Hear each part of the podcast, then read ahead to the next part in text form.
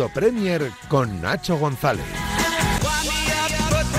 Después de un lunes de descanso, porque recordemos que el pasado lunes habló Carlo Ancelotti junto a Tony Cross Sí. en la antesala de ese Leipzig Real Madrid, hoy tenemos de nuevo Mundo Premier. ¿eh? Bien, me gusta. Hay que agradecerle a Diego Pablo Simeone que haya postergado la rueda de prensa hasta las 8 de la tarde para que podamos saludar aquí en la pizarra de Quintana a nuestro queridísimo Nacho González. ¿Qué tal, Nacho? ¿Cómo estás? ¿Qué tal, chicos? Gracias, gracias, Cholo, que ya, ya llevamos tiempo sin sección, así que todo en orden. No, no es de hacer estos favores eh, el Cholo Simeone, ¿eh? así que esto debe ser algo personal contigo, Nacho. Mira, además el Cholo hace no mucho, recuerdo que, que hizo unas declaraciones diciendo básicamente que en Inglaterra no, no se defendía nada, así que, pues mira, esta sí nos la devuelven al fútbol inglés. Hombre, ha sido, ha sido una verdad, un facto por lo que hemos visto este fin de semana. Ahora te pregunto por ello. Antes, bueno, eh, vamos a hablar un poquito de lo que ocurrió la semana pasada, partido clave eh, para Nacho González. No me refiero a la victoria del City en Copenhague, sino a la victoria de Radio Marca ante Dazón. ¿Algo que comentar, Nacho, en Liga de Medios? Pues que por, que por culpa precisamente de la Premier League y de entrevistas que nos hicieron de hacer en Dazón, pues no pude comparecer. Y, Vaya. Y esa fue, esa fue sin duda alguna la clave del partido, que no pude estar cerrando la defensa de, de Dazón España, así que en la vuelta nos vemos. Eso y un Frank Guillén muy mermado por Sí, su físicamente. tobillo. Vino Sí, aquí sí. con el tobillo ya Como una pelota, ¿eh? a la virulé. Pero bueno, ahora Iba partido... infiltrado, iba infiltrado, pero estaba, estaba ya muerto el hombre. Habrá partido de vuelta y lo volveremos a ganar, por supuesto que sí. Ahora sí, te pregunto, por lo de la Champions la semana pasada, ¿valoración rápida de la victoria del City? Bueno, que claramente el Manchester City era muy superior al, al Copenhague, no hay mucho espacio para la, para la duda al respecto. Os diría en todo caso que lo que sí me parece interesante es la alineación que sacó Guardiola, porque creo que nos da pistas de cara a estando ya todos sanos en una noche grande, en una noche de Champions, Bernardo Silva, De Bruyne, Foden y Rodri van a compartir campo. Y eso me parece interesante. Es verdad que salió Jack Grealish por la izquierda, aunque se tuvo que retirar en el, en el minuto 21, pero esos cuatro ya sabíamos que dos de ellos sean innegociables, pero Bernardo Pero- Silva y Foden tienen pinta de que en esas noches jugarán. Pero Nacho, aquí la duda que teníamos, porque es que precisamente hablamos de esto después de- del partido, Adri, es ¿dónde va Julián? Si es que va dentro del once titular, porque claro, en clave Champions, en otro equipo, igual no entra en el once, no pasa nada. Con Guardiola, que a veces no hace ni cambios... Igual eh, no juegas. Claro, igual no juegas. Y estamos hablando de uno de los mejores atacantes del mundo. Yo creo que ya podemos hablar así de Julián, aunque ahora sea más que un atacante. Totalmente de acuerdo, pero Nacho, yo lo de Foden por dentro, aunque el otro día jugase desde la banda, Bernardo, De Bruyne, Rodri y ese John Stones que sube a la posición de doble pivote, chicos, si funciona yo no lo toco. A mí el otro día, me, ahora hablaremos del partido, pero me sorprende que cuando ahora ya con todos sanos y con De Bruyne como titular indiscutible Hmm. coinciden Foden y Julián, hay veces que Julián le está quitando el sitio por dentro a Foden. Y creo que con Foden, cuando lo desplazas a la banda, tienes a un gran jugador, pero cuando no lo pones por dentro, estás renunciando a uno de los mejores jugadores del mundo en espacios reducidos. Y lo- el- creo que el Manchester City lo acaba notando. Hubo un, em- un ejemplo de lo que estamos hablando que fue el 1-3 contra el Brentford, en el que jugaron todos. Jugaron Foden, Julián, De Bruyne y Bernardo Silva. Foden acabó con un hat-trick.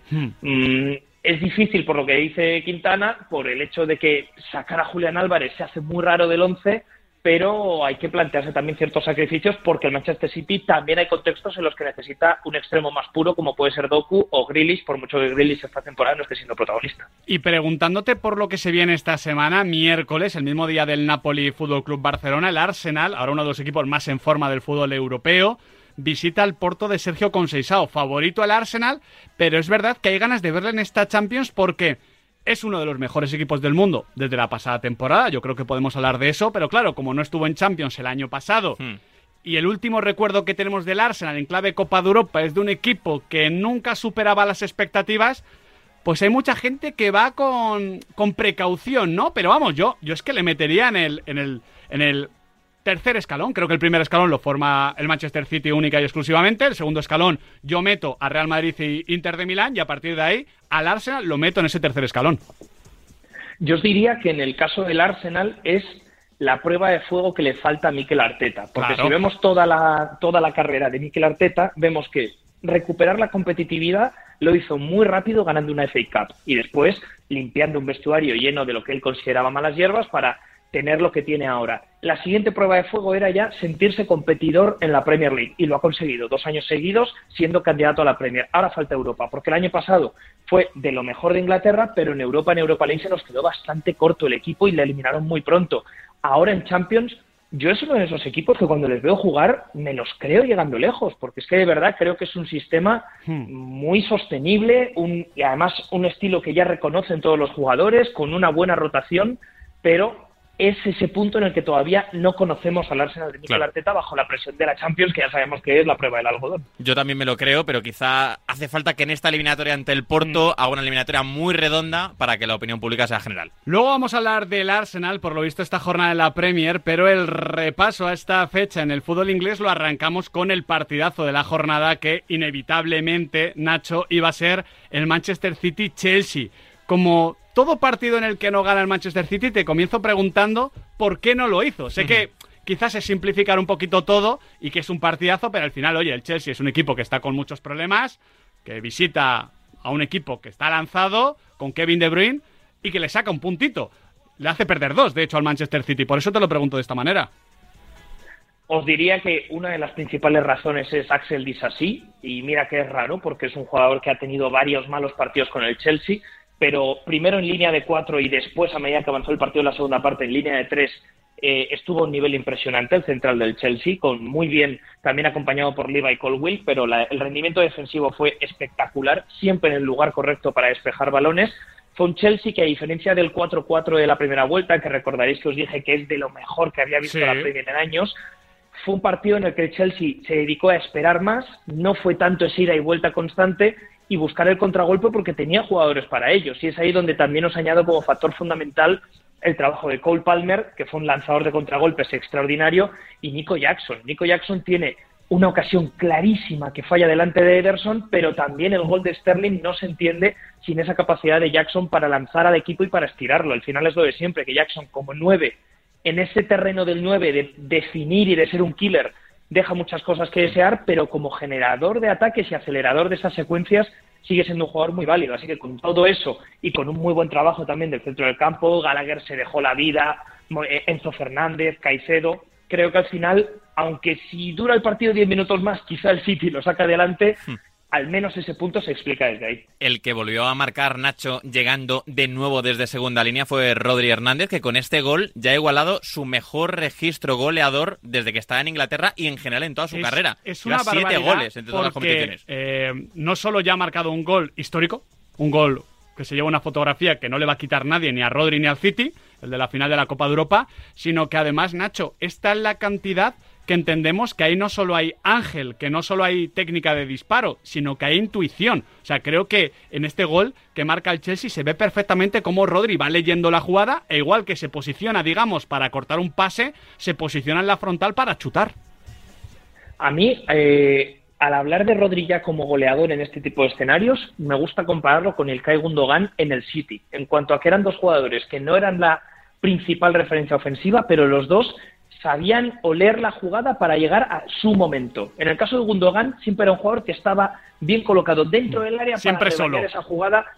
Exacto, que otros eh, conseguían, digamos, atraer los focos. En el caso de Rodri, no es la zona Gundogan, sino más bien en esa zona de la frontal que vosotros decís, pero no es casualidad, evidentemente no es casualidad que tantas veces aparezca y se anticipe a jugadores en esa zona para luego, por cierto, definir muy bien. Muchos de los goles de Rodrigo tienen que ver con un golpeo de balón mm. buenísimo. Y de hecho, el del Chelsea también se explica desde ahí. Al final, Rodri, si veis su partido, también es un partido para entender la fama que se ha ganado Rodrigo Hernández. Eh, tuvo a Conor Gallagher constantemente encima de él. Eh, estuvo quejándose mucho al árbitro Rodrigo porque el Chelsea iba constantemente también a buscar el contacto físico, a incomodarlo. Sabía Pochettino que es normalmente el que limpia las jugadas, el que busca desmarques, el que tiene el juego de cara en el Manchester City y así lo marcaron, claro. Oye, te pregunto, Nacho, por el tema de Erling Braut Haaland, porque claro, uno va a las estadísticas y son 31 disparos a 9, 2,69 Spetter Goals a 1,44 y el tema es que, hombre, si esos chutes, si esos Spetter Goals los acumula, pues Nathan a qué, otro atacante un poquito más irregular, pues bueno, lo podemos entender. Pero es que Erling Braut Haaland chutó hasta en nueve ocasiones, acumulando 1,58 Spetter goals. Sí, es que por un lado creo que tiene que ver con que nos ha mal acostumbrado. La temporada pasada es una temporada extraterrestre que no sé si incluso el propio Erling Haaland será en su etapa en la Premier capaz de volver a hacerlo, porque es que son más goles que prácticamente partidos disputados. Pero, pero también hay que reconocer que esta temporada ha habido partidos en los que no ha estado acertado y uno de ellos fue el del Chelsea. Pero también del mismo modo en la anterior jornada contra el Everton, el Everton gana 2-0 el Manchester City, un equipo que se defiende muy bien, porque Haaland está donde tiene que estar y marca los dos goles que nadie más en el City es capaz de marcar. Es verdad que Haaland hay muchas cosas que hacen otros compañeros que no es capaz de hacer, pero esos dos momentos para ganar una carrera a y para meter la mm. diestra con un latigazo en un balón suelto, solo lo sabe hacer Haaland. Entonces, en esa balanza, creo que siempre al final te acaba saliendo a, a ganar, digamos, Erling Haaland, pero hay que reconocer que respecto al año pasado hay goles que está fallando que el año pasado le entraban. Y en el caso del Chelsea tiene dos cabezazos muy claros, tiene una ocasión con la zurda. Bueno, eh, nunca me gusta en este sentido provocar demasiado a Haaland porque como justo te iba a decir está obsesionado con el siguiente gol y ahora viene el tramo de la temporada en el que si hay un jugador que puede alimentarse de, esas críticas es él. Yo, yo no le picaría, porque este, este, es de la mentalidad Michael Jordan de me lo tomé como algo personal. Mejor que no. De hecho, el cámara al final del partido le hace un paneo a ver, es un poco la figura del partido, ¿no? Eh, falla, son nueve disparos, falla un par de ocasiones claras. Claro, Haaland le, hace, el cámara la de la cámara que se está poniendo de moda en las bodas, que te gira todo alrededor tuyo. Exactamente, pero no, déjame en paz. pero No, compró uno de esos paneos, dejó una de, las frases o de los memes más famosos en internet, que es el King Justicia, King Justicia de Cristiano Ronaldo. Creo que es en un partido ante la selección española, la Eurocopa 2012, yo creo que es, ¿no? Después de la tanda de penaltis y o sea que esos paneos generan memes y generan contenido. Así que, Braut, oye, permítenoslo, permítenoslo. no, lo vamos a picar. Esto creo que y creo que destaca bastante una cosa que ya dice Guardiola de él, que es siempre su lenguaje corporal. Sí, se le nota. Hay muchos delanteros que quizá no te pueden transmitir después de un día así que, que están obsesionados con su mal partido. Haaland te deja claro con su lenguaje corporal que este partido no, lo va a olvidar. No genera ninguna duda. Va, a tenerlo clavado en el Sí, de hecho, próximo partido ante el Chelsea yo apostaría al hat-trick de, de Rimbrau Venga, vamos a hablar del jugadorazo de la jornada que no es Pedro Neto, sino que es Joao Gómez. Pero bueno, esto en clave Wolves, tanto monta, monta tanto, al menos en este partido ante el Tottenham. Sí, es que hemos querido meter a, a, Joao Gómez porque tengo la sensación de que en los últimos años va a dejar de ser un desconocido para el público general es un futbolista que está haciendo de hecho, una temporada me, me mola porque Nacho, cuando me lo ha escrito por WhatsApp, pone entre paréntesis Wolves. O sea, ha, dudado. Ha dudado hasta de mí. Sí, sí, sí. Ha dudado de nuestra sabiduría de la feo, Premier. Feo esto, feo esto, Nacho. ¿eh? Pero es que lo, de este fin de semana son los primeros dos goles en Premier, eh, o al menos esta temporada. Claro, porque eh, es un jugador que vive más eh, alejado de, hmm. de, la portería, tiene también, oye, pues su aspecto como llegador, como esos dos goles para ganar a los Spurs de Postecoglou, buen rendimiento de los Wolves, pero es un futbolista que em, ya en Twitter y a mí también me gusta poderlo el pitbull porque hay partidos en los que de verdad parece un perro de presa. Es un jugador de estos pivotes defensivos que e-, ese mote, campo. Pero ese mote, Nacho, ese mote ya, ya está cogido y quitarle el mote a Gary Medel, yo no, yo no me atrevería. Claro, pero una vez, una vez que uno ya va terminando su carrera, claro, se recicla, ¿no? que no se dice, necesitamos otro pitbull. El pitbulliño. Te, puedo decir que aquí Joao Gómez eh, con el respeto a la carrera de Gary Medel, pero es más técnico que Gary Medel y es un y es un jugador que tampoco es mucho decir, tampoco es mucho decir, ¿eh, Nacho también te digo. Es verdad, es verdad. Tenía otros atributos de Gary Medel. que, siguen activo, por cierto, ¿eh? Que creo que va a tener una muy buena carrera Joao Gómez, porque como centrocampista defensivo que abarca campo, que gana muchos duelos, que baja el barro encantadísimo y además también con el balón creo que tiene un muy buen pie, no es el típico piernas destructor de juego y ahí se ha quedado. Creo de verdad que los Wolves, si en el futuro no pueden retenerlo, van a sacar mucho dinero por él y va a apostar por él alguien grande, así que con esos dos goles contra el Tottenham, pues le damos el, premio al jugadorazo. Y en el sentido de Pedro Neto, es, su último año en los Wolves, porque hay Eurocopa, eh, además, que hombre, la Portugal de, Roberto Martínez es verdad que tiene mucho talento arriba, pero yo ahora mismo entre Pedro Neto y Joao Félix tengo claro por qué Joao Félix tiene que ir al banquillo. Hmm. Así de duro es esto, pero es que Pedro Neto está espectacular y sobre todo que es ese futbolista que uno imagina en el Big Six yo creo que ya es una situación insostenible. Y a mí me encantaría que Pedro Neto siguiera los Wolves porque eso equilibra mucho la liga. Pero teniendo en cuenta que los Wolves van algo justos con el fair play financiero, dentro, por supuesto, de la normativa, pero ya ese verano sufrieron Mm. mucho porque tuvieron que vender a muchas estrellas y dejaron el equipo casi desvalijado. Mm. Por- por eso se va a- Julen Lopetegui, básicamente.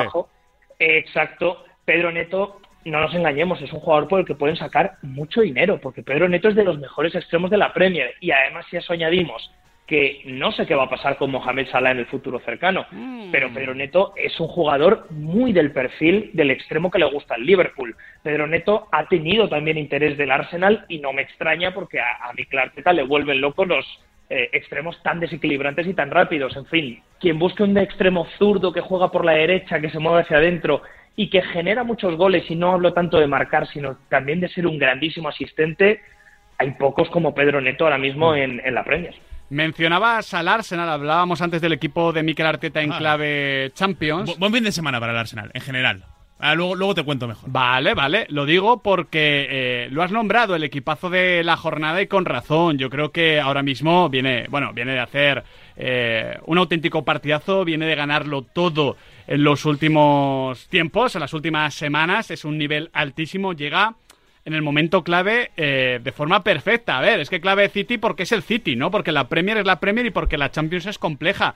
Pero el Arsenal esta temporada creo que está demostrando estar más preparado incluso que el año pasado. Y es que además, fijaos los resultados que lleva en, en 2024, en el año natural en Premier, que lo ha ganado todo, marcó un 5-0 al Crystal Palace, ganó 3-1 al Liverpool, 0-6 al West Ham United en el London Stadium y ahora un 0-5 al Barley, que es verdad que el Barley es el segundo peor equipo de la competición, pero no dejan de ser una goleada tras otra que nos transmite que ahora mismo el equipo está en muy buen tono físico, futbolísticamente creo que hubo un momento de la temporada en el que mm, me ha gustado esto del Arsenal. Les costaba algo más. A, a final de Tenían- año, ¿no? Con el, el tema del Boxing Day, esos días, esas fechas, el partido ante el Liverpool, el partido precisamente ante el West Ham.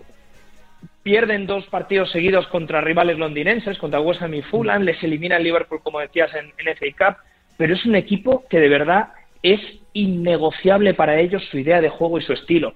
Y al final, mm, creo que más allá de, de- de definir es- eh, esa manera de afrontarlo como tozudos, no, no, es que les ha demostrado tanto tiempo que esa manera de dominar los partidos, de tener pausa, de elaborar mucho las jugadas, les ha llevado a buen puerto que luego cuando se recuperan siguiendo esa misma, eh, esa misma idea, te das cuenta de que realmente es una filosofía de juego de la Arteta muy sostenible en el tiempo. Y por eso creo que de aquí a final de temporada, si alguien quiere ganarle la liga al Arsenal y son Liverpool y Manchester City, van a tener que puntuar alto, porque el Arsenal tiene pinta de que va a puntuar alto. Ahora, el contraste con el Berlí es eh, tremendo, ¿eh? El Arsenal parecía que flotaba, que le salía todo bien, el golpeo de Odegaard es magnífico, eh, el golazo también de, de Bukayo Saka, Havers marcando, eh, pero es que el nivel de los tres de abajo, Nacho, eh, yo entiendo que hay partidos donde se pueden salir un poco de la norma, que el Luton está pre- presentando pelea, Sí. pero yo esto no lo había visto en, en muchas temporadas en la Premier.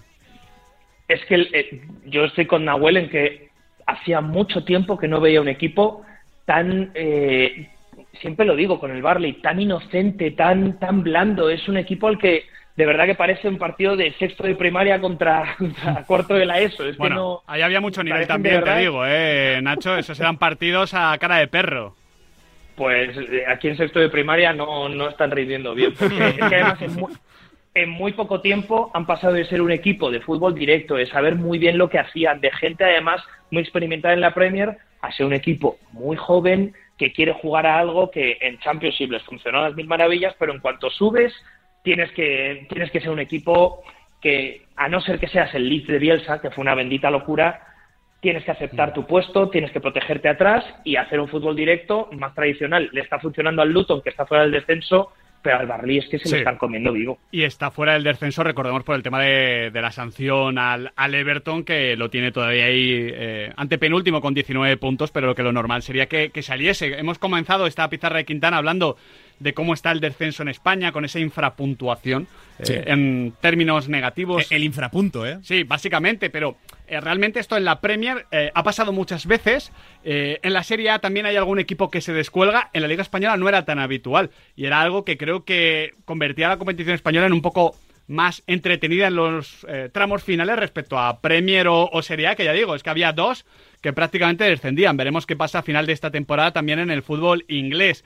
Dicho esto, tenemos que cerrar en realidad esta sección de Mundo Premier con un cántico que ya creo que entiendo que por dónde vas. Porque Sí. claro, es, es el- es un cántico sobre un jugador de la Bundesliga. Bueno, un jugador inglés. Bueno, sí, pero de la Bundesliga. Muchos te dirán que el mejor jugador inglés del mundo. Aunque cada vez está más en discusión. Yo creo que. Bueno. Yo creo que este año. Yo, yo creo que hay gente que no ve la Liga Española. Bueno, en efecto, Inglaterra. estamos hablando de Jesse Lingard, ¿vale? Eh, cántico dedicado. Oye, Jesse Lingard que acabó en Corea del Sur. No sé si lo hemos comentado en Mundo Premier, pero es tremendo, ¿eh? Sí, sí, sí. Bueno, la, la vida de Jesse Lingard es. Bueno, obra y milagros, ¿no?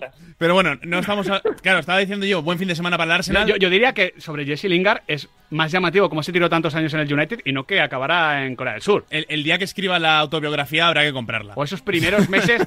¿Fueron esos primeros meses en el West Ham, eh, Nacho, que, que lo hace de, de fábula?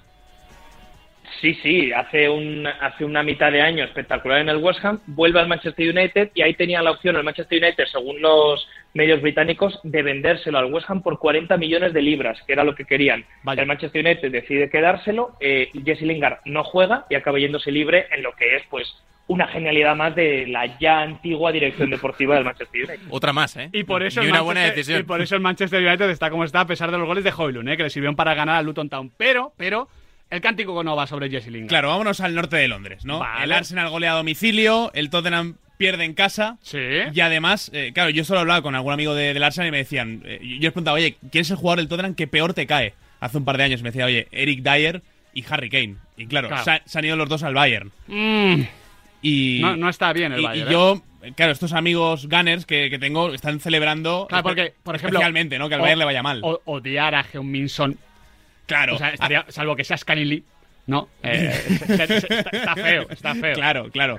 Eh, entonces, eh, el Bayern ya de por sí es un equipo que cae mal, tengas o no ningún tipo de relación. Claro, si eres fan del Arsenal y ves que Eric Dyer y Harry Kane se la están pegando, que el Bayern va camino a la primera temporada sin títulos en muchísimo tiempo, pues claro, esto a, a la gente le alegra. Y hay un cántico de la afición del Arsenal sobre Harry Kane que creo que os va a gustar mucho.